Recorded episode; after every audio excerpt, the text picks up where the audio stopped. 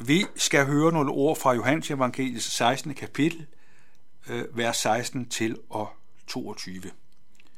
Der siger Jesus sådan, En kort tid, så ser jeg mig ikke længere, og er der en kort tid, så skal I se mig. Der sagde nogle af hans disciple til hinanden, hvad er meningen med det, han siger til os? En kort tid, så ser jeg mig ikke mere, og er der en kort tid, så skal jeg se mig. Og jeg går til faderen. De sagde altså, hvad mener han med at sige en kort tid? Vi forstår ikke, hvad han taler om. Jesus vidste, at de ville spørge ham, så han sagde til dem, I spørger hinanden, hvad jeg mente, da jeg sagde en kort tid, så ser jeg mig ikke, og er der en kort tid, så skal jeg se mig. Sandelig, sandelig, siger jeg, I skal græde og klage, men verden skal glæde sig. I skal sørge, men jeres sorg skal blive til glæde. Når kvinden, når, når kvinden skal føde, har hun det svært, fordi hendes time er kommet.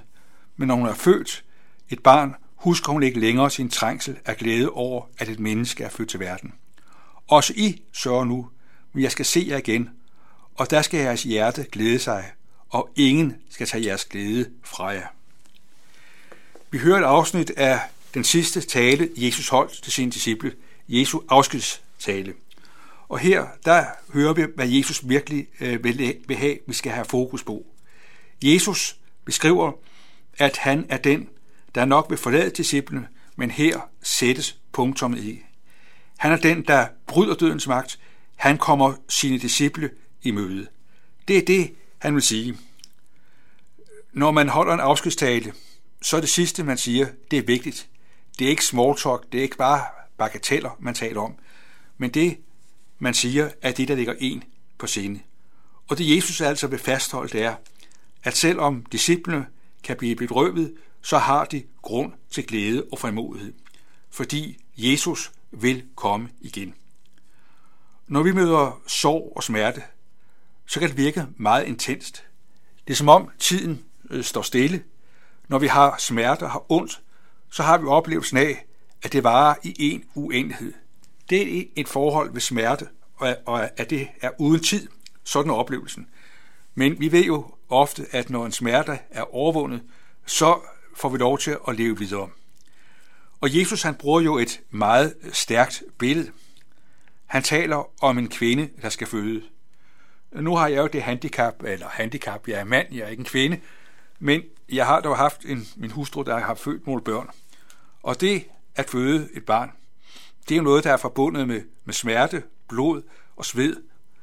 Men man ved jo, at når fødslen er overstået, så tænker man ikke længere på smerten og de problemer, det var at føde.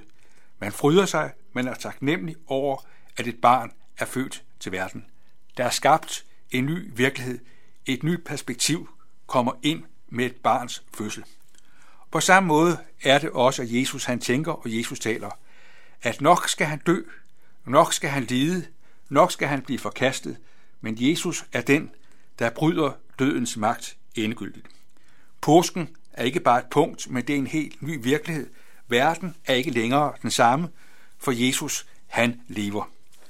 Øh, disciplen, de er mærket af sorg og smerte. Men det er faktisk meget vigtigt at lægge mærke til, at i Johannes evangeliet, i de her kapitler, hvor Jesus holder sin afskedstale, der er det glæden, der er grundtonen. Øh, jeres hjerte skal glæde sig, og ingen skal tage jeres glæde fra jer. Og et par vers længere frem siger han, bed, så skal jeg få, så jeres glæde kan være fuldkommen. Og i kapitel 14 siger Jesus, dette har jeg talt til jer, for at jeres glæde skal være fuldkommen. Det er et fantastisk perspektiv, at når Jesus taler, så er det for, at glæden skal være den virkelighed, vi lever i og ånder i og får frimodet i. Jesus, han taler ikke for, at vi skal blive fyldt med sorg og smerte, men for, at vi skal blive forankret i hans godhed og hans nåde og hans barmhjertighed. Øh, selv da Jesus var opstået, og disciplene var glade, så blev de for så vidt ikke ved med at være glade. De mødte vanskeligheder, de mødte modstand, de mødte modgang. Og det fortæller os noget om, at vores liv det er meget forandret. Vi kender til tider med sorg og, og smerte, og tider med fryd og glæde. Og det er nok det vilkår, vi lever under på den jord, at der er perioder, der er dejlige og skønne, og der er tider, der er vanskelige. Så vi må ligesom gøre os klart, at det at leve, det har at gøre med, at vi møder vanskeligheder. Hvor vi ligesom kan opleve, at vi er helt alene. Øh, Jesus siger det sådan, I skal græde og klage, men verden skal glæde sig. Det er egentlig mærkeligt nogle gange, at når man oplever sorg og smerte, så kan de mennesker, man lever sammen med, have et godt, ubekymret liv, hvor deres liv det bare øh, blomster og fungerer, og, og verden er ligesom underlig fremmed over for den smerte, man selv øh, sidder fast i. Det er det, Jesus altså taler om. At man kan på en måde sige, at, øh, at livet for Jesus disciple blev på en måde sværere efter Jesu var opstået. For her mødte disciplene meget modstand og meget indsigelse, og nogen blev forfulgt.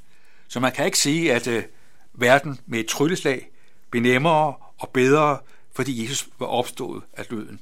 Tværtimod, på en måde var det fyldt med vanskeligheder og udfordringer.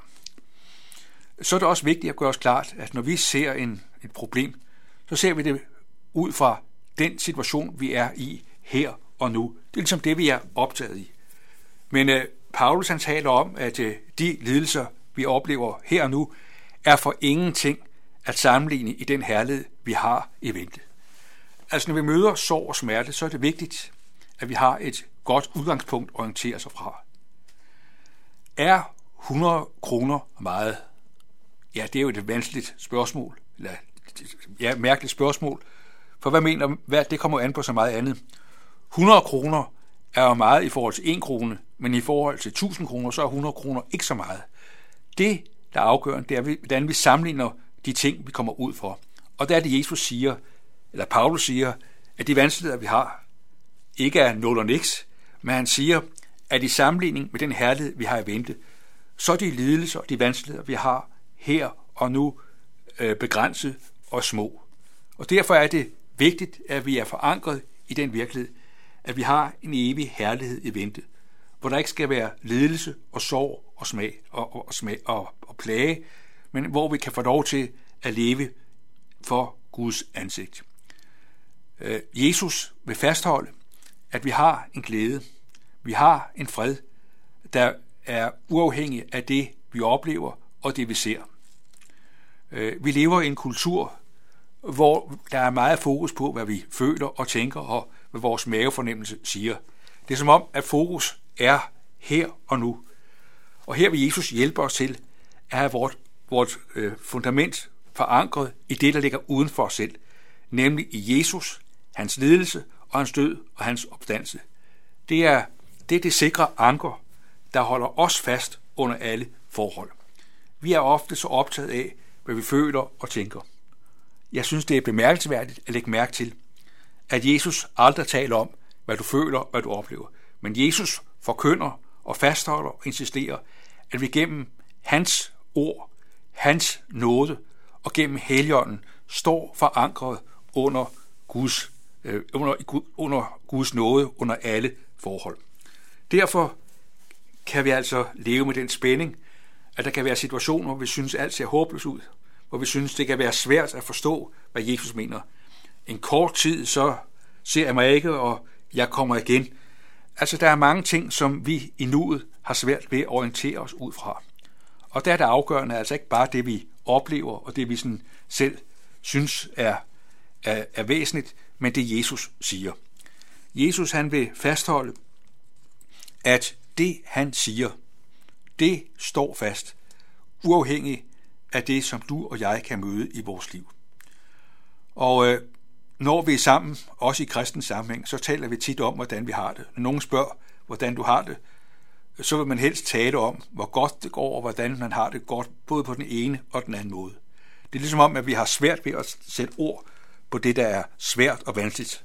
Og den, der lytter til det, kan være svært, kan være svært ved at helt at håndtere det her.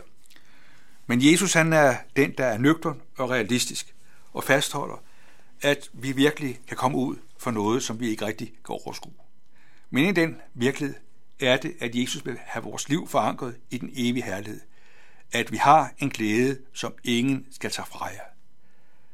Det er vigtigt at lade det få plads i ens liv, for det holder, og det bærer under alle forhold.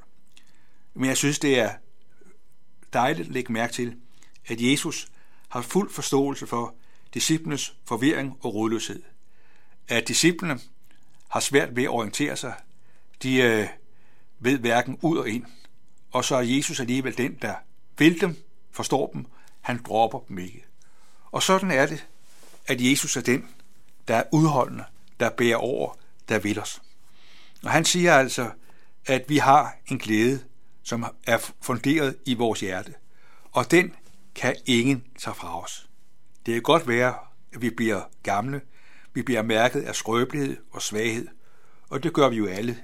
Det er et vilkår her i livet.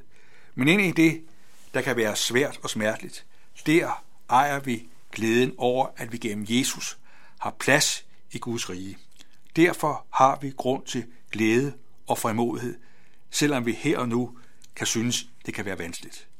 Det er så afgørende, at vi ikke bare lader os fange ind af det, vi oplever her og nu, men har vores øh, blik rettet mod den evige herlighed.